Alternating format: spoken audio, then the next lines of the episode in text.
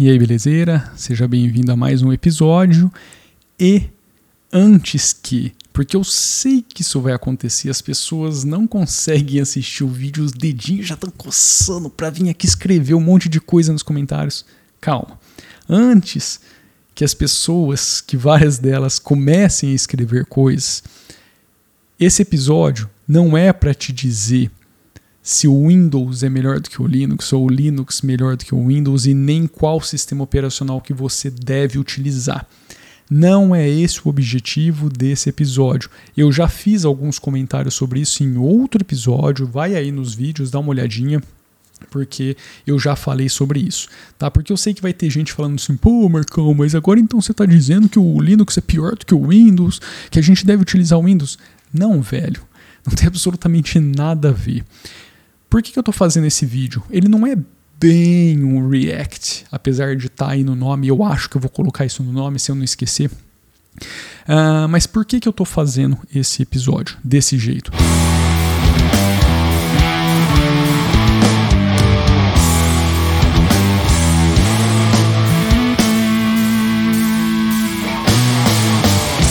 Porque, cara, eu estava assistindo aqui o vídeo do Leão e uma coisa me chamou a atenção. Eu falei assim, pô, cara, olha o foco, é, como ele está se dirigindo para o público que está assistindo ele.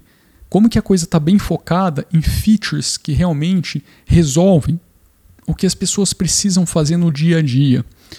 E aí eu comecei a pensar e falei assim, pô, velho, nós estamos em 2020 e eu sinto que a comunidade na qual eu estou inserido, e aqui eu falo de pessoas normais, eu não estou falando de desenvolvedores, tá bom? Porque eu não estou inserido nesse meio. Estou tá aqui na, nas pessoas que nem a gente aqui, que está testando, fazendo vídeo, utilizando, trabalhando com o sistema. Tem uns pelos aqui de cachorro em mim, mas de boa. Ah, enfim, é, esse, esse cenário, tá? Essa, essa comunidade é a que eu estou me referindo. E, cara, e eu, eu vejo muito pelo feedback que eu tenho aqui no canal que em 2020 uma das maiores preocupações que nós temos é se o Gnome é melhor do que o KDE, se o XFCE é melhor que o KDE, ou o XFCE é melhor que o Gnome, ou se o Deepin é mais bonito do que não sei quem, se um consome 500 mega de memória a mais que o outro, sem nenhum respaldo de fato técnico do porquê que aquilo está acontecendo, entendeu? Então, assim, cara, enquanto os caras estão focados em feature, usabilidade, é, trazer recursos para resolver o dia a dia, os caras, eu digo, as pessoas que estão utilizando o sistema, porque quem está desenvolvendo é claro que está fazendo isso. Inclusive no Linux a gente vê isso acontecendo. Mas eu vejo que é, pessoas como o Leão, o Leão estão muito mais preocupadas em expor essas coisas do que ficar numa queda de braço se o sistema é melhor do que o outro ou não. Então, é, isso me chamou atenção e esse foi o motivo pelo qual eu resolvi pegar alguns aspectos, alguns aspectos não, alguns features que ele demonstrou em dois episódios. Vamos ver, se não ficar muito grande eu falo dos dois, senão eu vou cortar aqui. E gostaria de trazer para vocês e comentar um pouquinho sobre esses features, porque são coisas que eu ficaria muito contente de ver em todas as distribuições Linux, porque faz sentido essas coisas estarem presentes no sistema. Com exceção do primeiro que eu vou começar aqui agora, que é a escrita por voz. Eu sei que isso é um pouco mais complexo, mais complicado, envolve uma outra tecnologia. Aliás, é muito importante ressaltar que praticamente tudo que vai ser mostrado aqui dá para a gente replicar no sistema, nos, nos, nas distribuições Linux, só que com software de terceiros e algumas já trazem isso nativo. Tá? Mas a forma como está implementado aqui nessa demonstração, isso não acontece no Linux, pelo menos em sua grande maioria, e eu vou fazer esses comentários. Tá? O objetivo não é dizer o seguinte, ah, isso é possível lá e não é possível aqui. Não, porque a grande maioria das coisas é possível nos dois lugares, mas você vai ter que instalar software, de terceiros e vai ter que fazer com que o sistema, seu sistema, consiga operar dessa forma. Aqui a gente está falando de um sistema que já vem pronto de fábrica para fazer isso. Tá? E é muito importante também, sei lá, ressaltar que eu me lembro quando o Windows 10 chegou no mercado, eu particularmente achei aquilo ali uma maçaroca de coisa meio que mal acabada. E eu percebo que hoje, cara, esse produto está muito melhor e ele está trazendo muitos resultados positivos para quem o utiliza. Então, tem hora que a gente fica muito preso na nossa bolha, focado em achar que X é melhor do que Y e acaba esquecendo que o foco da coisa não deve ser esse. O foco da coisa deve ser quais os recursos que as pessoas esperam que exista, que existam no sistema e que vão de fato facilitar o seu dia a dia e trazer elas para dentro do sistema.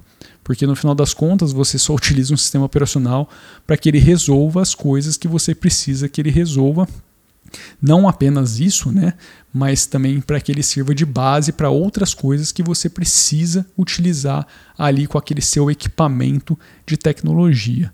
Enfim, vamos para os pontos aqui, porque senão esse negócio vai ficar muito longo. Então, só uma pequena demonstração do feature de captura de áudio e transcrição para texto que eu achei muito interessante e muito bem integrado no sistema.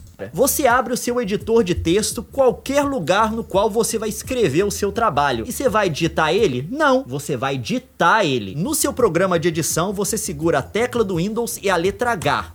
E a partir de agora, o Windows está escutando tudo que você está falando e está transcrevendo para a tela. Se...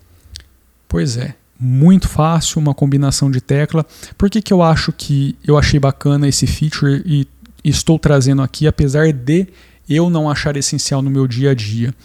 Uh, nunca utilizei praticamente isso, raras as exceções em smartphone. Justamente por conta do smartphone, porque essa galera mais nova, muitas dessas pessoas vêm já com esse costume de falar com o smartphone, de utilizar comandos de voz. E muitas dessas pessoas esperam esses recursos em outros ambientes nos quais eles utilizarão no dia a dia. Então, parece bobeira para quem é mais velho, para os bengalinha, parece, mas para a galera mais nova, isso faz sentido tá? Eu vou dar umas picotadas no vídeo porque eu vou ter que arrastar aqui a barrinha para vocês não ficarem vendo eu achar o ponto aqui. Então vamos dar umas picotadinhas para ficar mais curto esse vídeo. Outro recurso muito interessante de captura de tela. Aqui eu quero fazer uma ressalva porque praticamente tudo que será demonstrado aqui o Plasma já faz, tá? É, porém, isso não está presente dessa forma em todos os ambientes gráficos para Linux. Então, se você não usa o Plasma, talvez esse seja um recurso que você gostaria de ver presente na sua distribuição. Parte dele todos trazem, mas a forma como está implementado aqui é o pulo do gato, a cereja do bolo. Eu vou dar um play aqui, eu vou passar uns pedacinhos para chegar onde eu quero chegar para vocês entenderem. Ups. Você precisa capturar a sua tela, de repente você quer capturar a tela inteira, quer capturar uma parte para mandar para alguém ou para colar Vamos no documento. Um essa tela agora, segurando o Shift, tecla do Windows e a letra S. Ele vai abrir o um menu de captura. Aí ele te Beleza, uma janela a ou gente... a tela inteira. No nosso caso aqui, a gente vai capturar ambientes. só um pedaço da tela. Exatamente esse pedaço aqui. Beleza, tá Coisa que acontece no Plasma também, quando você faz a captura, a área de transferência pula para você e fala: Ó, oh, tem uma coisa aqui. Aliás, minto. Na verdade, o plasma ele traz a janelinha para você tratar aquilo da forma como você quer e depois se você quiser jogar isso para a área de transferência, você pode e utilizar isso em outros locais como ele vai mostrar aqui. É uma implementaçãozinha um pouquinho diferente, mas funciona muito bem, eu não mudaria capturado. Só que agora essa captura já está salva para sua área de transferência, então você pode colar ela onde você quiser sem precisar salvar para o seu HD. Tipo, tem o nosso trabalho ali, eu posso vir aqui e apertar Ctrl V e tá colada. Você pode colar do a gente consegue fazer isso com plasma, porém com esse nível de facilidade, eu não sei se em outros ambientes gráficos isso é tão visível e tão funcional assim, tá? Para Linux. No Plasma, isso daqui que ele está fazendo é o que eu faço praticamente no meu dia a dia.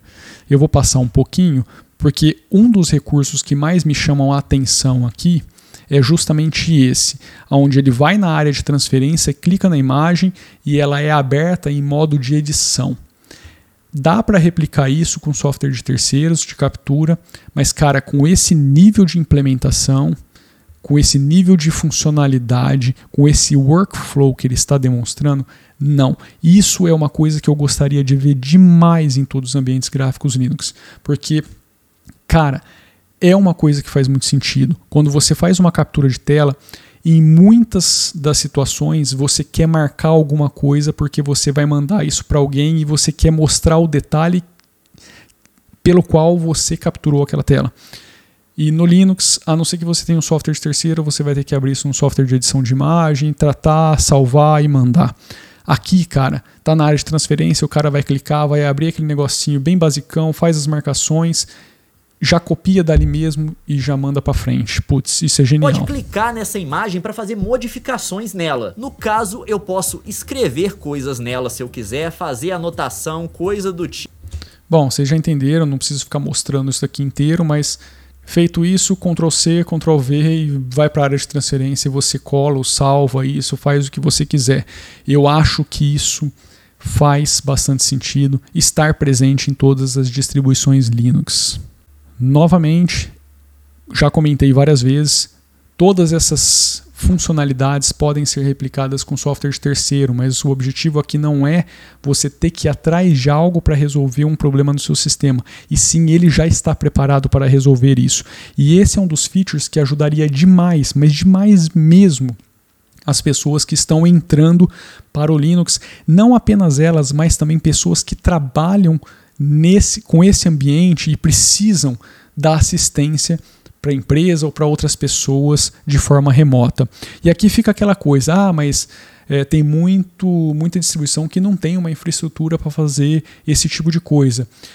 Eu diria o seguinte, bicho, a gente já evoluiu tecnologicamente o suficiente para você não depender de grandes infraestruturas, você apenas ter um servidorzinho que faça a ponte entre um carinha e outro e ali eles se resolvem, tá? É, isso poderia ser implementado via peer-to-peer. -peer. Eu sei que no passado tinham alguns softwares que faziam dessa forma. Inclusive, isso resolveria um monte de problema relacionado também a firewall, permissão de acesso e tal.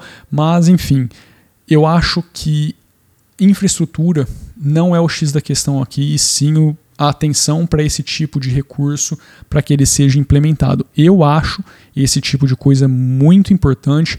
Hoje nós podemos fazer com o Google Chrome exatamente da mesma forma, mas assim mesmo a pessoa vai ter que instalar um pacotinho. Isso não está disponível para todas as distribuições, então dependendo daquilo que você instalou para a pessoa, talvez isso não seja possível ou dê muito mais trabalho.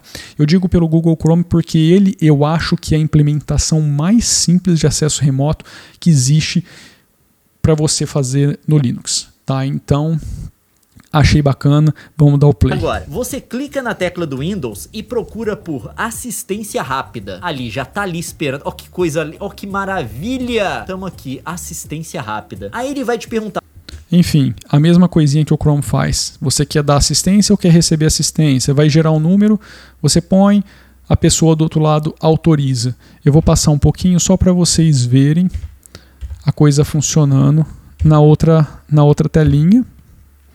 Ele vai fazer a conexão. Do outro lado, permite eu atualizei meu Overwatch? Eu acho que não, né? Vamos fazer isso para minha mãe Basicamente, Ó, o Overwatch não tá basicamente como o Google Chrome opera, tá? Mas é nativo no sistema. Com a combinação ali, as coisas funcionam magicamente. E cara, parece bobeira, mas faz a diferença, tá? Faz diferença sim.